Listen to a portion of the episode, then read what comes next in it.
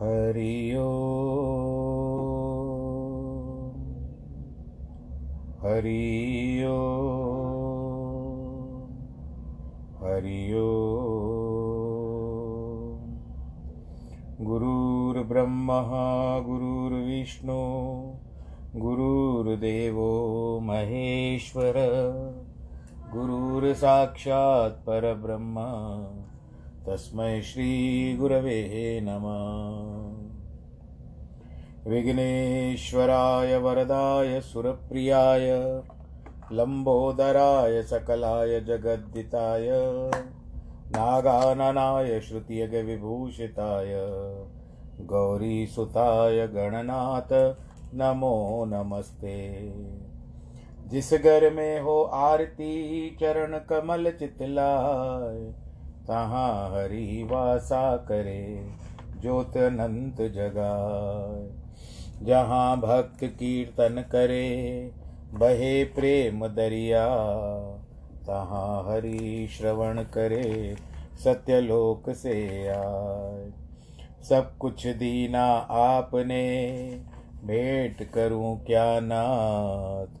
नमस्कार की भेंट लो जोड़ू मैं दोनों हाथ। जोड़ू मैं दोनों हाथ। जोड़ू मैं दोनों हाथ।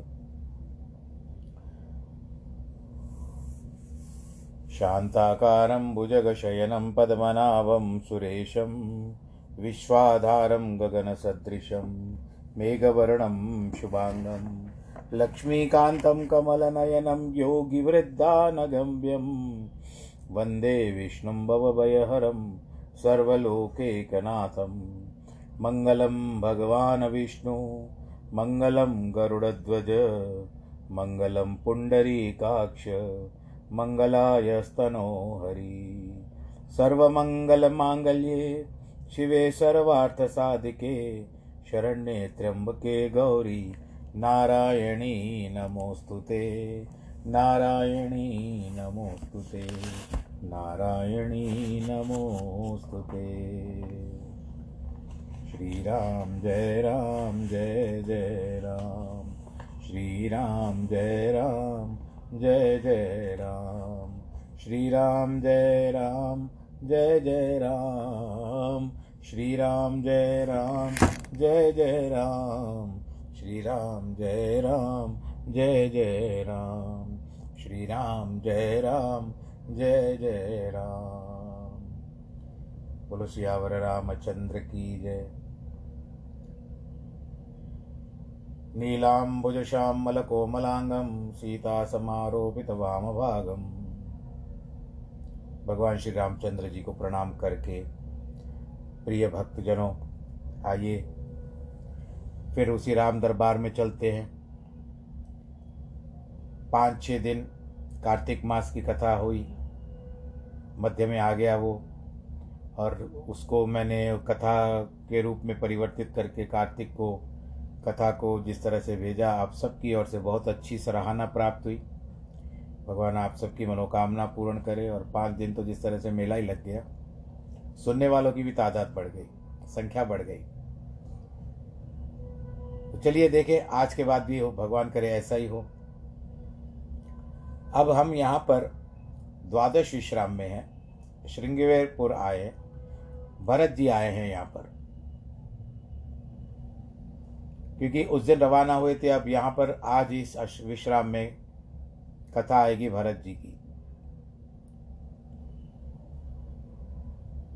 कि यही द्वादश विश्राम में श्रृंगवेरपुर जाए बसे भरत एक रैन पुन दीनों कटक चलाए। सियावर रामचंद्र की जय। राम दर्श वश सब नर नारी, जन कर करण चले तकवारी वन सिय राम समुज वन माही, सानुज भरत पयो दही जाई। श्री रघुनाथ जी के दर्शन निमित्त सब नर नारी ऐसे चले, जैसे हथनी और हाथी गर्मी में जल देख करके चलते हैं। अपने मन में सीता और रघुनाथ जी को मन में विचार कर शत्रुघ्न के सहित भरत जी पैरों ही चले जा रहे हैं। यह स्नेह देख करके लोग बड़े प्रेममय हो गए और सब लोग हाथी घोड़े छोड़कर पैदल ही चलने लगे। यशा यह दशा देख करके श्री रामचंद्र जी की माता कौशल्या अपनी पालकी भरत जी के समीप रखवा कर मीठी वाणी से उनको कहती है कि, हे तात, माता तुम पर बली जाए, रथ पर चढ़ो। तुम्हारे पैरे, पैरों से चलने से प्रिय परिवार दुखी होता है। तुम्हारे चलने से सब लोग सवारी में चलेंगे। क्योंकि ये रघुनाथ जी के वियोग से निर्बल हो रहे हैं। मार्ग में पैरों से चलने योग्य नहीं है। ये मार्ग जो है, ये उचित मार्ग नहीं है। पैरों से चलने योग्य नहीं है। यह वचन सिर पर धरकर, चरणों में सिर निवाह करके दोनों भाई आखिर रथ में बैठ गए। पहले दिन तमसा नदी के निकट वास किया। दूसरे दिन गोमती के किनारे वास किया।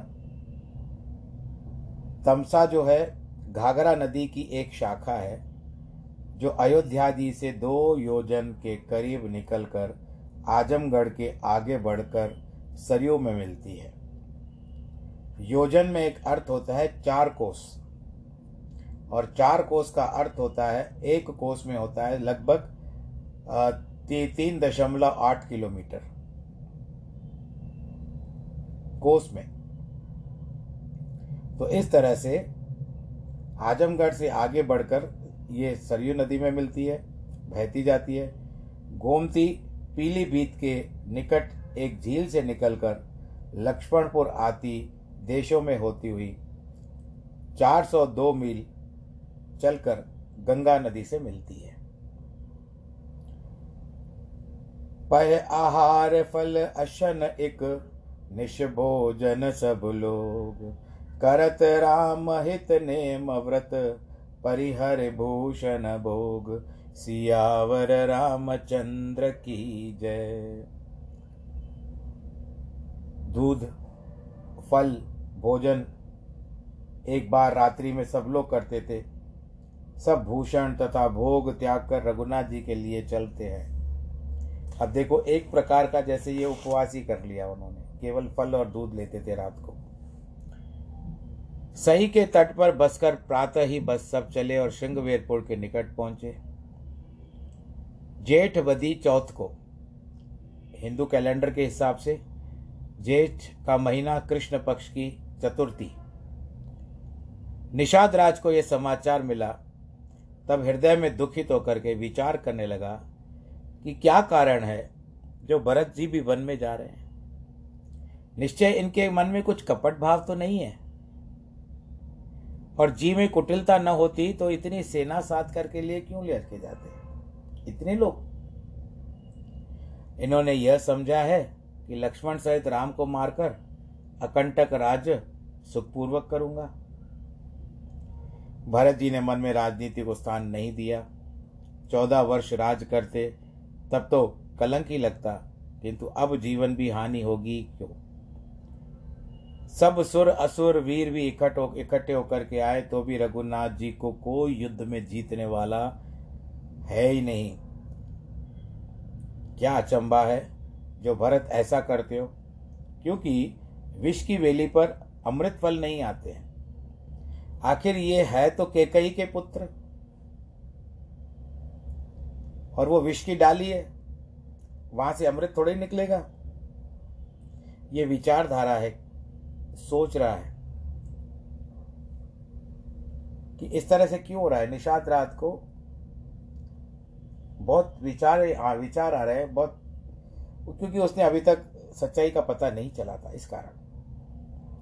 अस विचार गुह ज्ञान ज्ञात सन। कहो सजग सब हो। हतवा सौ बोरहु तरण। कीजिए गाटारो सियावर रामचंद्र की जय। यह विचार करके निषाद ने अपनी जाति को आज्ञा दी। सब सावधान हो जाओ। अथवा सा अर्थात पतवारी बोर दो। फिर सोच कर कि इसको, इससे रोक न होगी तब नावों को डुबाने की आज्ञा दे दी। अथवा हाथ भर पानी में नाव ड, नाव डुबा दो। परंतु फिर विचारा कि लोग सरयू तीर भासी है, कदाचित तैर करके चले जाए तो घाटों को रोकने को कहा। सावधान होकर घाट रोक लो। मरण युद्ध के सब ठाट करो। भरत जी के सम्मुख सब लोग खड़े हो जाओ और लोहा लो। अर्थात शस्त्रों से युद्ध करो। परंतु जीते जी उनको गंगा में नहीं उतरने देना। ये सब अपने जो उनके पूर्ववासी थे, वहाँ पर निषाद राज के उन सबको बता दिया। एक तो युद्ध में मरण, फिर गंगा जी के किनारे, इस पर भी रघुनाथ जी के अर्थ, ये शरीर तो क्षण भंगुर है। आज मेरे प्रभु के काम आ जाए, ये मेरा शरीर, वैसे भी क्षण भंगुर है। आज नहीं तो कल जाना है। एक दिन तो जाएगा ही। इससे रघुनाथ जी के काम में आ जाएगा तो कितना अच्छा होगा। भरत जी के, भरत जी जो है, राम के भाई हैं, और इस समय राजा है वो। किंतु मैं तो नीच जन हूँ, और मुझ जैसे नीच लोगों को मृत्यु बड़े पुण्य से प्राप्त होती है। देखिए उनका भाव, बोलो, सियावर रामचंद्र की जय। स्वामी के निमित्त बड़ा संग्राम करूँगा। चौदह भुवन में उज्जवल यश प्राप्त करूँगा। रघुनाथ जी के निमित्त प्राण त्याग दूँगा। ऐसा करने से मेरे दोनों हाथों में आनंद के मोदक हैं अर्थात जीतने से राम की प्रसन्नता तथा यश और मरण से परम पद है।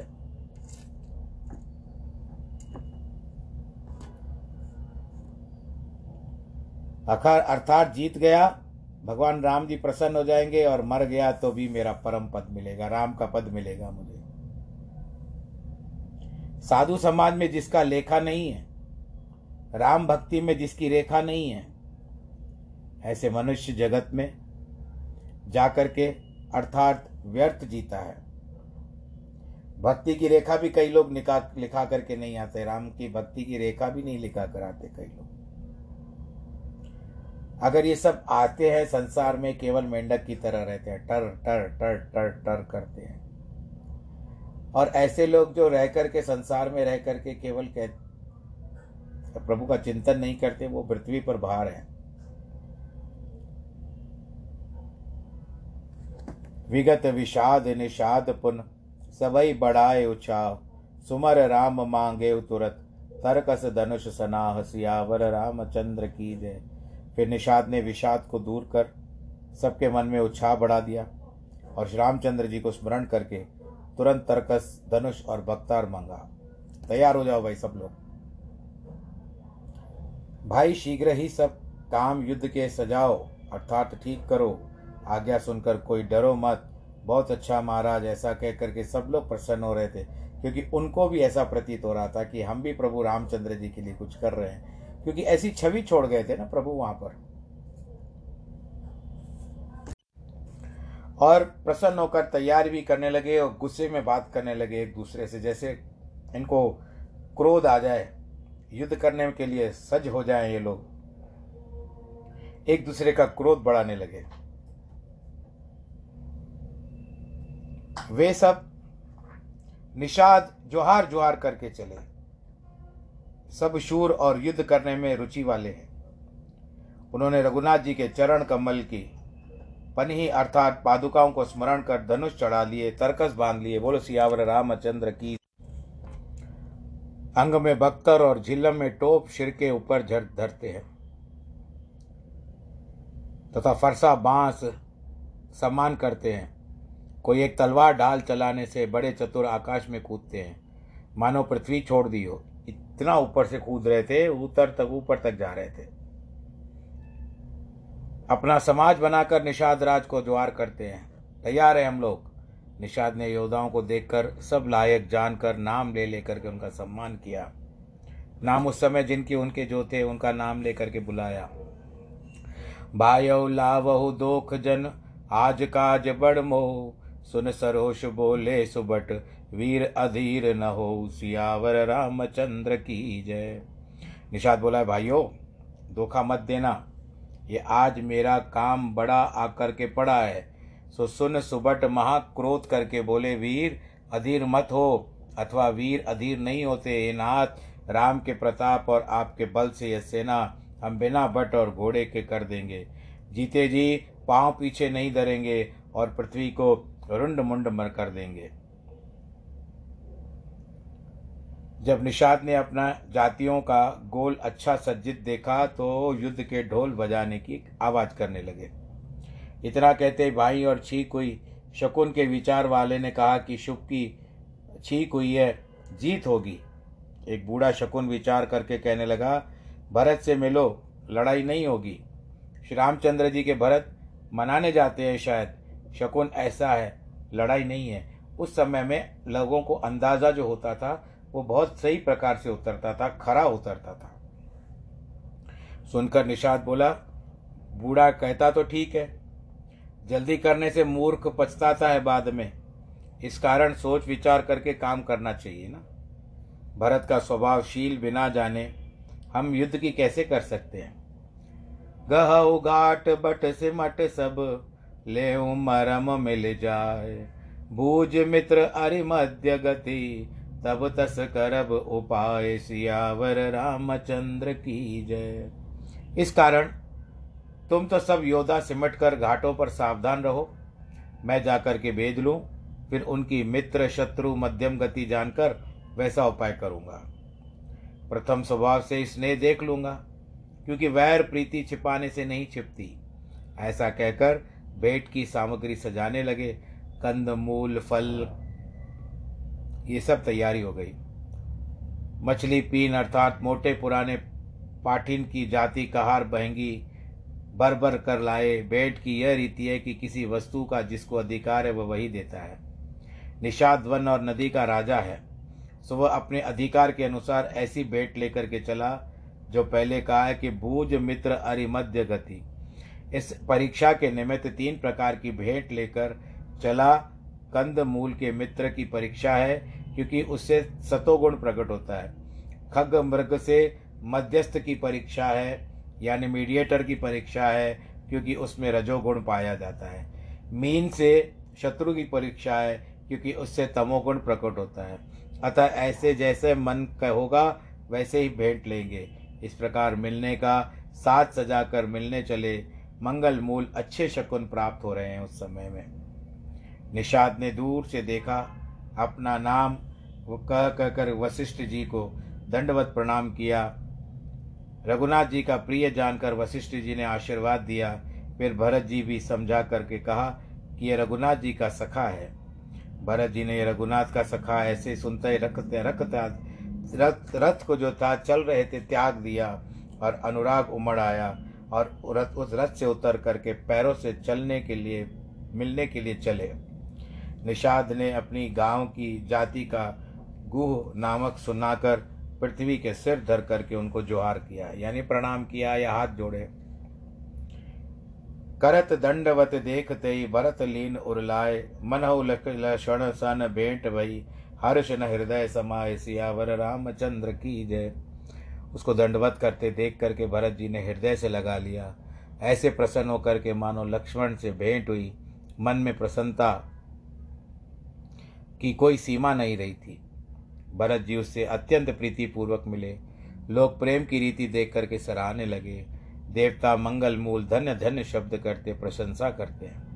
देवता बोलते, देखो भाई, जो लोग और लोक और वेदों में सब भांति से नीच है, आज भरत उनसे प्रेम से कैसे मिलते हैं? जो राम राम कहकर जमाई लेते हैं, उनके पाप को समूह नहीं लगते। फिर इसके तो रघुनाथ जी ने हृदय से लगाया है इसको और इसके सारे कुल को पवित्र कर दिया है। कर्मनाश का जल गंगा जी में पड़ता है। तो कहो, उसको कौन सिर नहीं रखता? उल्टा मरा मरा जब वाल्मीकि जी ने प्राप्त किया था यह जगत जानता है। स्वपच सबर खश यवश जड़ पामर कोल किरात, राम कहत पावन परम होत भुवन विख्यात। सियावर रामचंद्र की जय। शोपच खाने वाला कुत्ता, सबर, खंसा म्लेच तीन जाति के लोग कोल मिलकर के भी राम कहते हैं तो क्या पावन नहीं होगा? यह कोई आश्चर्य की बात नहीं है। युग युग से चली आ रही है। रघुनाथ जी ने किसको बढ़ाई नहीं दी? अर्थात सभी भक्तों को बढ़ाई दी है। राम के नाम की महिमा देवता वर्णन कर रहे हैं और उनको सुन सुनकर अयोध्यावासी भी सुख पा रहे हैं। भरत जी प्रेम पूर्वक राम सखा से मिलकर कुशल क्षेम पूछने लगे। भरत जी का शील तथा स्नेह देख करके निषाद उस समय विदेह हो गया, अर्थात उसको देह की शुद्ध बुद्ध न रही। और पूर्व के कर्तव्य से सकुचा कर स्नेह से मन में बड़ी प्रसन्नता बढ़ गई। भरत जी को एकटेक देखने लगा। फिर धीरज दिया, धरण किया और हाथ जोड़ करके विनती की। कुशल से मूल आपके चरण कमलों में देखने में तीनों कालों को मैं कुशल मानता हूँ। अबे प्रभु, आपके परम अनुग्रह से कोटि कुल सहित मेरा मंगल हो गया। आप जैसे महात्मा का दर्शन करके आज मेरा कुल भी मंगलमय हो गया। समझ मोर कर तूत कुल, प्रभु महिमा जिय जोए। जो न बजे रघुवीर पद जग विधि वंचित सोए सियावर रामचंद्र की जय। मेरी करतूत कुल और प्रभु की महिमा को जी में समझकर भी जो रघुनाथ जी के चरणों को नहीं बचता है, वही जगत में वंचित है। अर्थात जब मुझमें नीच कुल की भी साधु समाज में लेखा हो तो हो गया। मैं कपटी हूँ, कायर हूँ, कुमती हूँ, कुजाती हूँ लोक रीति से बाहर हूँ। परंतु जब से रघुनाथ जी ने मुझे अपनाया है, तब से मैं संसार का भूषण बन गया हूँ, गहना बन गया हूँ। सुंदर प्रीति और विनय देख कर सुनकर लक्ष्मण जी के छोटे भाई शत्रुघ्न से मिले। फिर निषाद ने अपना नाम लेकर के कोमल वाणी से सब रानियों को आदर पूर्वक जोहार किया, प्रणाम किया। रानियाँ निषाद को लक्ष्मण के समान जानकर आशीष देती है, सौ लाख बरस की सुखी होकर जीवित रहो भाई। निषाद को नगर नर नारी देख करके ऐसे प्रसन्न हो गए, मानो लक्ष्मण जी से मिले और कहने लगे, जगत में इससे जीवन का लाभ प्राप्त किया, जो रघुनाथ जी के भाई के भाई भरकर इसने भेंट की। कुछ निषाद ने सब सेवकों को, सेना को चिताया कि वे स्वामी का इशारा पाकर के चले और वृक्ष ताल नदी, बाग बन इतने निकट बहुत से घर रहने के लिए बना दिए। और यह भी आशय है कि लड़ाई का बहाना छोड़ करके अभी सेवा करनी है। सब त्याग दो और प्रेम अपनत्व को अपना लो। जब भरत जी ने श्रृंगवेरपुर को देखा, स्नेह से शरीर शिथिल हो गया। निषाद के कंधे पर हाथ रख करके ऐसे शोभित होते हैं, मानो विनय और अनुराग से शरीर धारण किया हो। इस प्रकार से भरत जी सब सेनाओं को साथ लिए हुए चले, जाकर जगत को पवित्र करने वाली गंगा को देखा। फिर भरत जी ने राम घाट को प्रणाम किया। मन ऐसा प्रसन्न हुआ, मानो रघुनाथ जी मिल गए हो। नगर के नर नारी प्रणाम करने लगे। गंगा का ब्रह्ममय जल देखकर प्रसन्न हुए। स्नान कर हाथ जोड़ यही मांगते हैं कि रामचंद्र जी के पद कमल में हमारी प्रीति बने। भरत जी ने कहा, गंगा, आपकी रेणु सबको सुख देने वाली है। सेवकों के लिए काम देनु है। मैं हाथ जोड़कर यही वर माँगता हूँ कि सीताराम के चरणों में मेरा स्वाभाविक स्नेह बना रहे। ए विधि मजन भरत कर गुरु अनुशासन पाए, मात नहान जान सब डेरा चले लेवाए। सियावर रामचंद्र की जय। इस प्रकार से भरत जी मजन कर, यानी डुबकी लगा करके गुरु की आज्ञा पाकर सब माताओं के स्नान कर चुकने पर उनको डेरों में लेवा करके चले गए, आराम कराने के लिए। जहाँ तहाँ लोगों ने डेरा कर दिया, भरत जी ने सबका शोध कर लिया, अर्थात देखभाल कर ली कि सब लोग कुशल से तो हैं। फिर गुरु की सेवा कर आज्ञा पा करके दोनों भाई राम की माता के पास गए। चरण दावा और कोमल वाणी कह करके भरत जी ने सब माताओं का सम्मान किया। अनंतर माता की सेवकाई भाई को सौंपकर आपने निषाद को बुलाया। सखा के हाथ जोड़कर हाथ से पकड़कर चले। स्नेह से शरीर शीतल है। क्यों वह स्नेह थोड़ा नहीं है? निषाद से पूछने लगे, वह स्थान दिखाओ जिसको देखकर जरा मेरा नेत्र मन की जलन मिटाऊं। जहाँ सीता, राम, लक्ष्मण रात्रि में सोए थे, उस स्थान को तो बताओ। यह कहते ही नेत्रों के, उनके कोनों से जल बह करके आया। भरत जी की बात सुन करके सबको विषाद हुआ, दुख हुआ। और निषाद जी उनको ले करके गए।